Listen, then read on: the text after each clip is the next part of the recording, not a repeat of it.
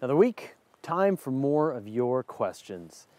People always ask us if we're doing this on a green screen. We're actually outside. I mean, this is just, we're in the nature. And you'll know because we are in the mosquito barrens this week. It's clearly a big hatching of like midges and mosquitoes. So over the course of this episode, you're probably gonna watch something eat my face. We're gonna show you a quick time lapse. So just more proof, more evidence that this is not a green screen, that we are actually in a forest. So if you want to ask any, any questions, just go to any video or it's on the main channel and just type in your question. I will scoop them up, answer a bunch of my favorites here. All right, let's get started. Israel Gonzalez. How about if aliens do come and say, hey, we need a new planet for our species and determine the one next to you, Mars, is the one we're taking? We aliens won't bother you because it's currently uninhabited and there's no life. We are claiming it. How will we humans feel about our possible future home away from home be occupied by aliens? Will we start a war with the aliens? I don't actually have an answer for you, but I, I love the question because it is this like we can't go to Mars right now, except maybe we can send some kind of explorers to Mars. But if aliens came and set up on Mars and built their bases and they weren't giving us any problems, but they kind of claimed Mars, even though Mars is in our solar system, I think people would freak right out. They would lose it and they would be they would think that the aliens are going to uh, to invade. There's just another step. Even though it's a place that we can't get to, we kind of feel like it's ours. And that kind of territorial instinct is really fascinating. So this is one of those situations where I would love to hear your thoughts on this wonderful question. What do you think we would do? Would we be okay with it because we've already got the good planet Earth and they've got Mars? Or would we be really freaked out and like even go to war with the new Martians? So I'd love to hear your thoughts in the comments. Jonathan Livney. Can dark matter be explained by Dyson spheres? Dark matter is this invisible mass that's out there in the universe.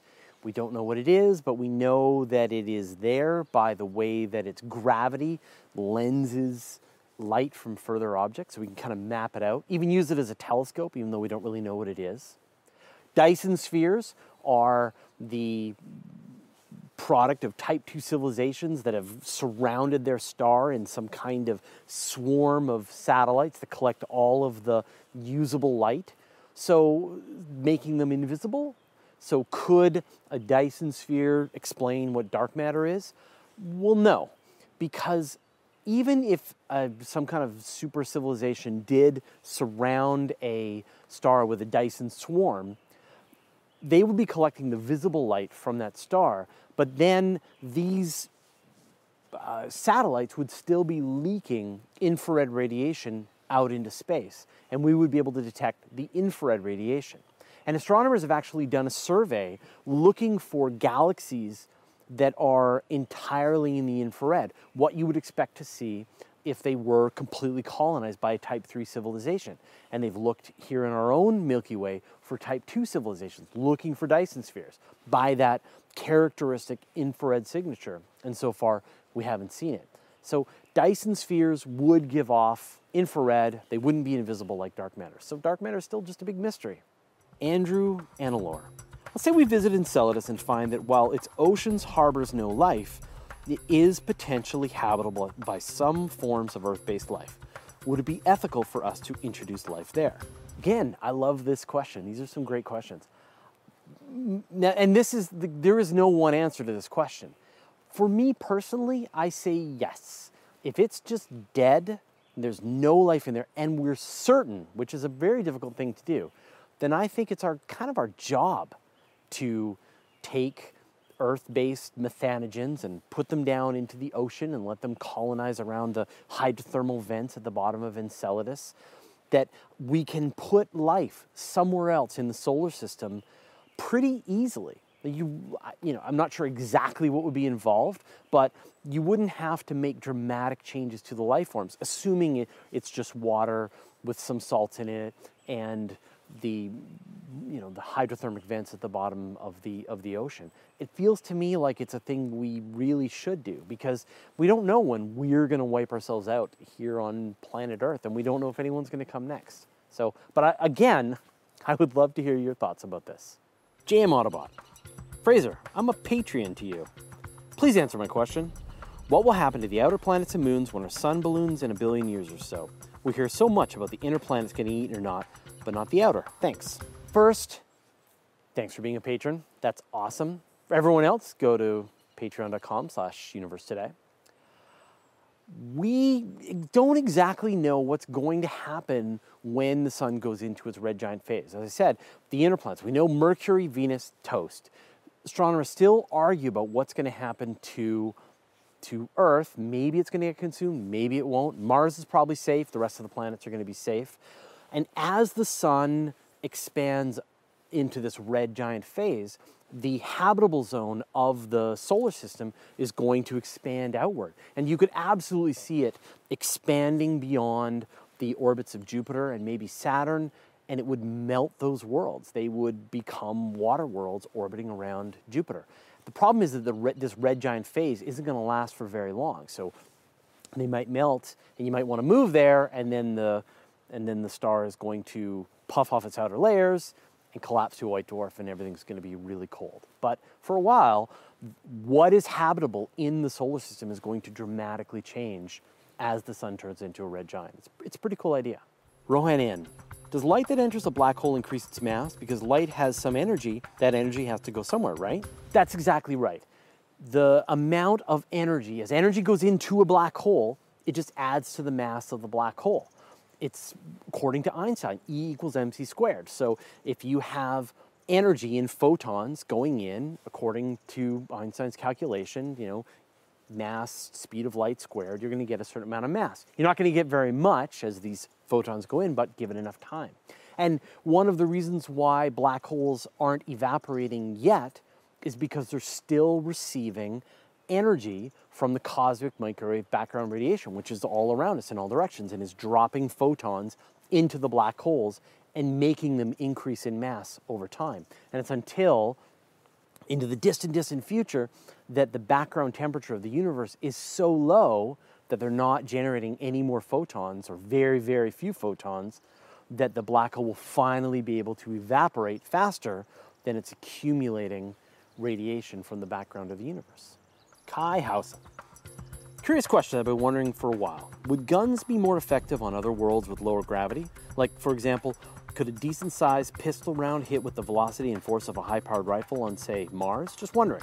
You're not going to get more velocity out of the gun. You're going to get a little bit because, for example, if you're on Mars and it has a lower air pressure, it's not going to get slowed down as it moves through the atmosphere as much.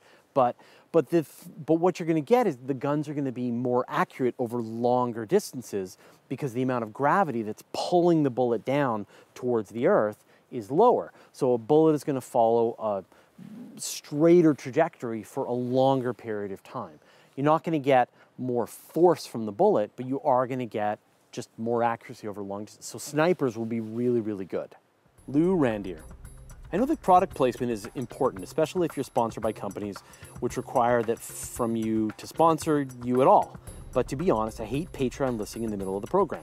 I understand it may increase interest in paying. I have no stats. I don't know if it's possible, but I still hate it. Sorry. Well, everyone's entitled to their opinion, obviously. Uh, I think it's nice to hear about the names of the people that are supporting it. It's our way to give back to our patrons who are supporting what we're doing every month. We have to sit down, we write a tremendous amount. I write a tremendous amount. We're here in the forest, we shoot, Chad edits, we do production work. It, it's, I mean, we pay out of pocket for people to do this work and it, we wouldn't be able to do it without the patrons. And so I really feel like it's important to, to help recognize them for the efforts and the money that they give to us. It means literally the world to us.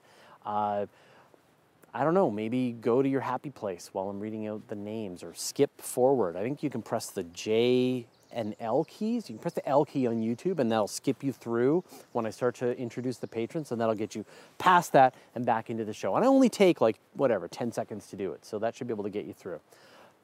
But I understand it's kind of like what we have to do in this modern world. That or lots of advertisements, pop up ads everywhere. Brandon Stidham. Hi, Fraser, another great video. Do you think life of pure energy could exist? It's a big trope in sci fi that biological life could eventually evolve into beings of pure energy by natural or artificial means. Doesn't the laws of physics outright ban this?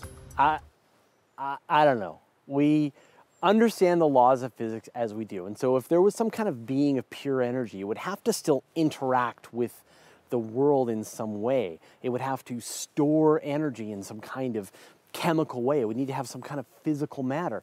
Uh, energy like photons, pure photons, I mean, that's really just energy, right? Electromagnetic radiation.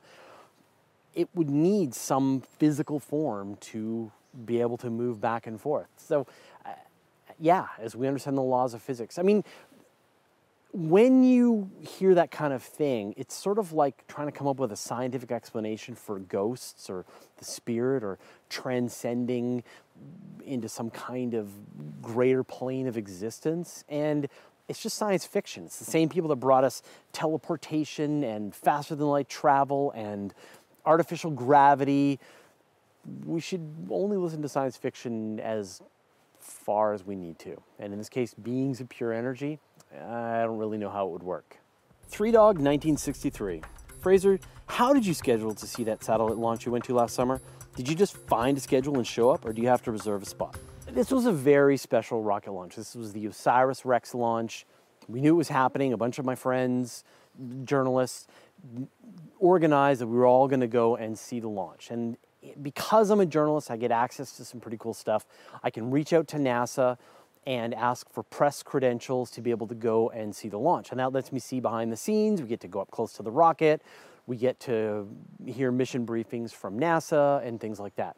But for the vast majority of people, the easy way to do this is when you know there's a launch happening at Cape Canaveral, go to Cocoa Beach in Florida.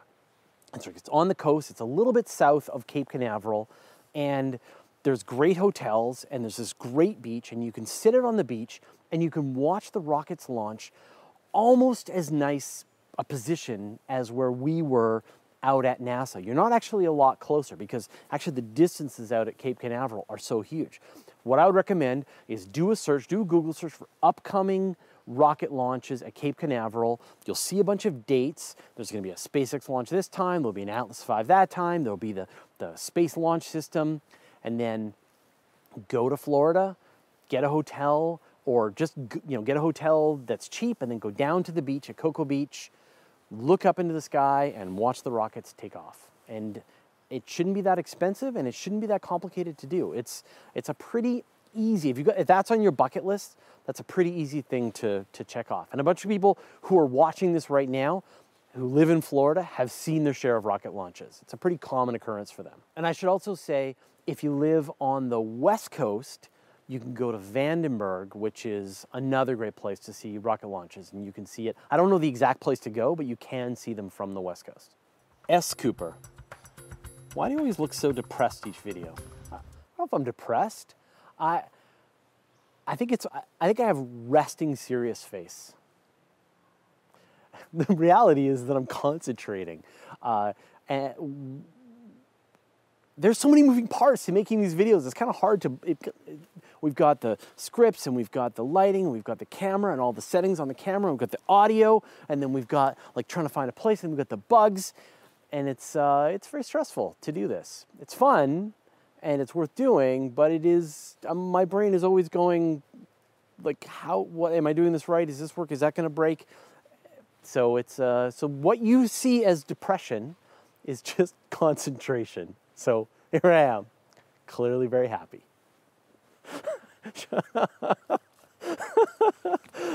uh, Michael Harmer.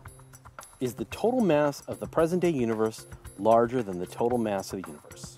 No, the total mass of the entire universe is exactly the same from shortly after the Big Bang to the present day universe. It's just that the density of that mass has been spread out over a larger area in the universe, but it's still the exact same amount of total mass. And in the far, far future of the universe, when the universe is gigantic and everything is dead and everything is spread apart and all the all the atoms have you know, if, if protons will actually decay and they've turned into energy, and all there is is just, and all the black holes have evaporated, it'll all still be the exact same mass as right at the beginning of the universe. Now, the one thing that is coming into the universe is dark energy, which is this expansive force that's accelerating the expansion of the universe, but we don't know what it is, but uh, it's different than the mass of the universe, which is remained exactly the same and will always be the same. All right, that's it. Another uh, week. More questions. I really appreciate them. As always, wherever you're watching my videos, go ahead and put in your question. I will answer it here. Man, I feel these bugs chewing on me. All right.